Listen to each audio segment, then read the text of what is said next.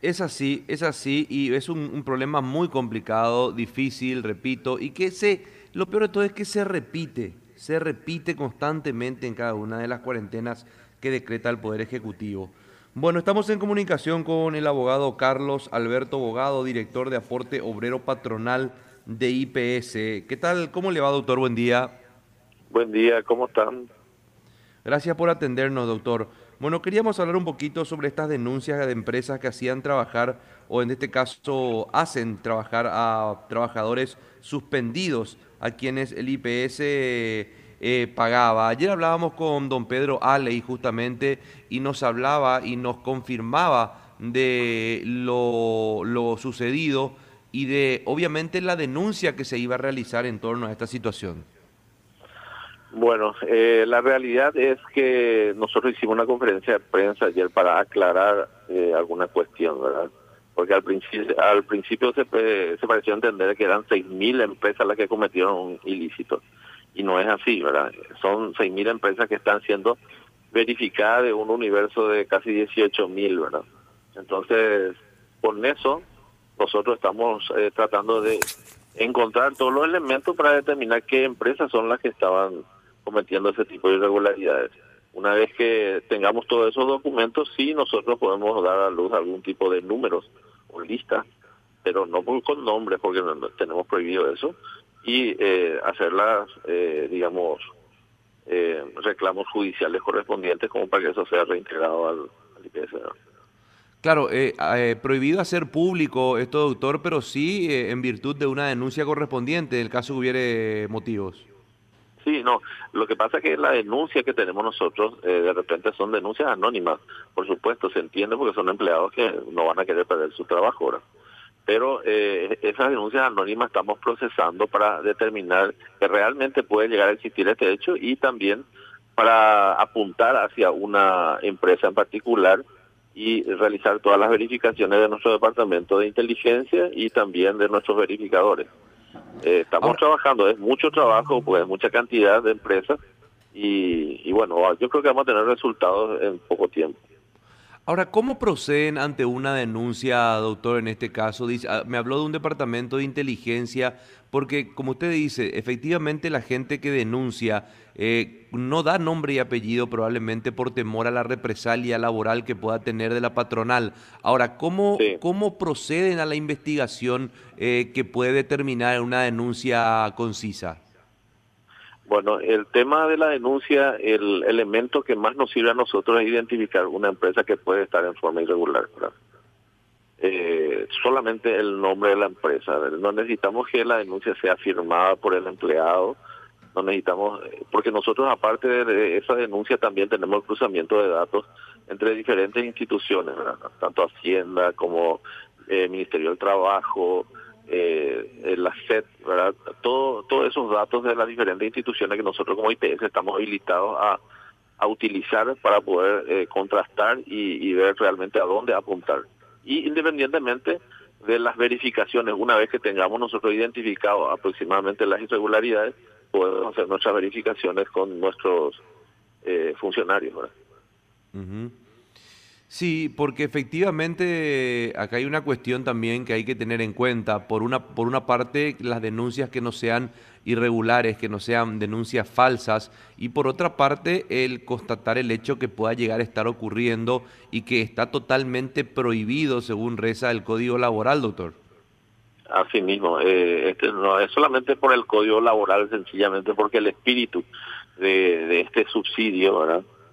Eh, de este beneficio es justamente el de ayudar a los trabajadores en una época tan difícil como esta y de que IPS realmente se está portando tanto con los empleados como con los empleadores en una en una pandemia ahora IPS siempre fue eh, digamos objeto de recibir críticas pero ahora se puede determinar que IPS realmente sirve inclusive en la forma monetaria no solamente de, de, de salud sino que también puede ayudar a sus empleados y a sus asegurados eh, con en estos tiempos difíciles con este subsidio. ¿verdad? Entonces hay que ver esa figura y están atacando esa figura con este tipo de hechos.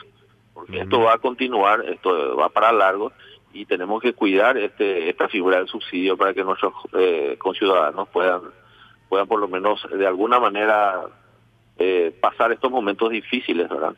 Y nosotros inclusive estamos pidiendo más dinero a Hacienda para que podamos eh, sobrellevar, eh, cumplir con estos compromisos y justo tenemos gente, digamos, empleadores y empleados también infieles con respecto a, a esta figura. ¿verdad? Eh, perdón, doctor, dijiste empleados y empleadores infieles. Así lo llamo yo, ¿verdad? En el sentido de que se presten a, cometer este tipo de, hechos, que bien podrían constituir hechos ilícitos también. Tendríamos que verificar con el Ministerio Público a ver si en qué, en qué hecho ilícito se puede encuadrar una vez verificado y, que los documentos estén, eh, digamos, eh, recogidos ya como para poder procesar. Bueno, Mabel, está el doctor Carlos Bogado, por favor. Sí, doctor, ¿cómo estás? Y la consulta sería esa. ¿Cómo? ¿Verdad, doctor?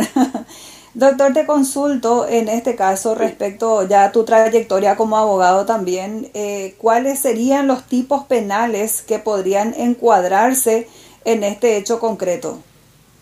Y bueno, eh, según eh, nuestro nuestra ley y decreto ley, ¿verdad? Ella prevé esta, este tipo de hechos, ¿verdad?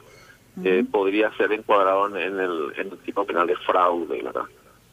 En todo caso, el fraude va a ser hacia el IPS, porque el empleado cobra el dinero, ¿verdad? Solo que también le hacen trabajar por ese dinero que le paga IPS. El que, se, el que está ahorrándose el dinero es el empleador, digamos, que está defraudando a, al Instituto de Previsión Social.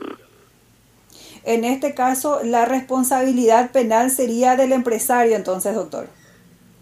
Y sí, porque ellos tendrían que estar cubriendo el sueldo de un empleado que está trabajando y a quienes ellos denunciaron como suspendidos. Doctor, ¿se estima por lo menos cuánto sería este perjuicio patrimonial a IPS? Por lo menos un, monto todavía, estimado. todavía no, porque tenemos que determinar primero cuáles son las empresas y empleados que están en esta situación y una vez determinado eso podemos cuantificar, ¿verdad? Pero por el momento estamos eh, en etapa investigativa todavía, así tipo fiscalía, ¿verdad? Y, todavía no podemos dar números, ¿verdad? Entonces, eh, yo creo, pero en no mucho tiempo yo creo que ya vamos a tener algunos resultados. Por lo menos algunos ya se presentaron a reconocer de que efectivamente estaban actuando de esta manera fraudulenta, doctor, o nadie se acercó todavía. No, no, eh, algunas empresas que sí se presentaron es a devolver dinero, pero fueron por errores materiales que se habían cometido en el, en el, en el proceso nada más, no, no, por, no por cuestiones de fraude. Ajá. Ok. ¿Y cuántas empresas serían, doctor, las que están siendo auditadas?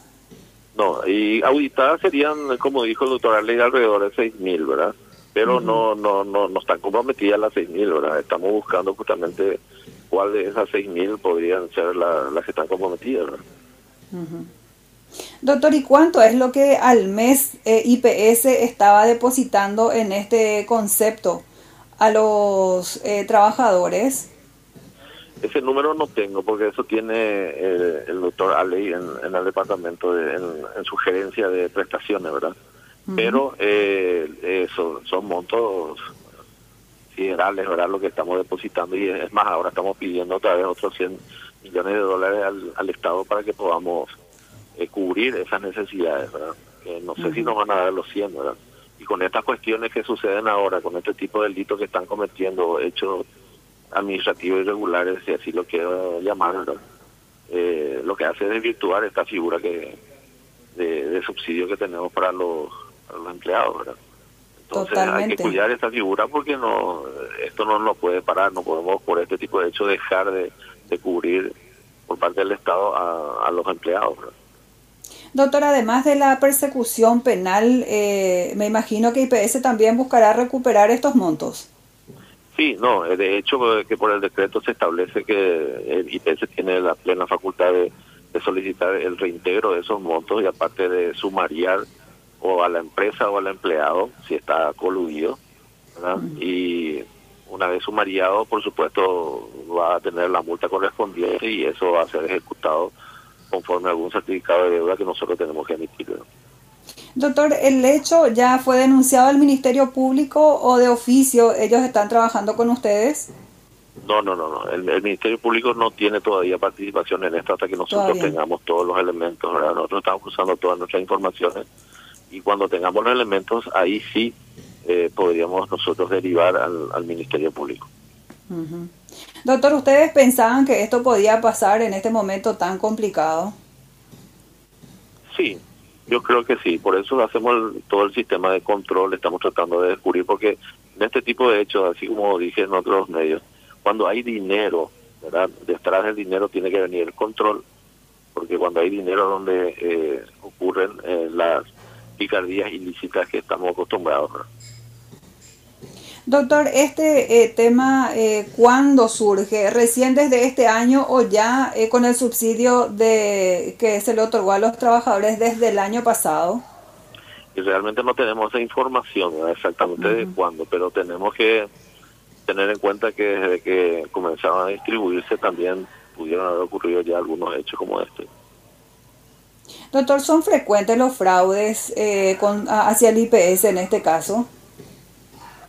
Y esta es una nueva figura que tenemos ahora, no no no te mm. puedo decir, no no no puede ser frecuente. Los, los, fraudes frecuentes que tenemos son justamente de los empleadores que no anotan a sus a sus empleados y bueno, y, es lo que nosotros siempre estamos interviniendo para que puedan tener IPS. Ahora se dan cuenta, ¿verdad?, de que realmente en una pandemia como esta, eh, IPS era muy importante, no solo por la parte de salud, sino también por estos aportes y bueno, espero que esto eh, llegue a su, a su conciencia, ¿verdad? Y, se den cuenta de que nosotros sí podemos eh, cumplir con, con lo que estamos comprometidos, ¿verdad? Que es con la seguridad social y también con las jubilaciones, Doctor Abogado, muchísimas gracias, muy amable.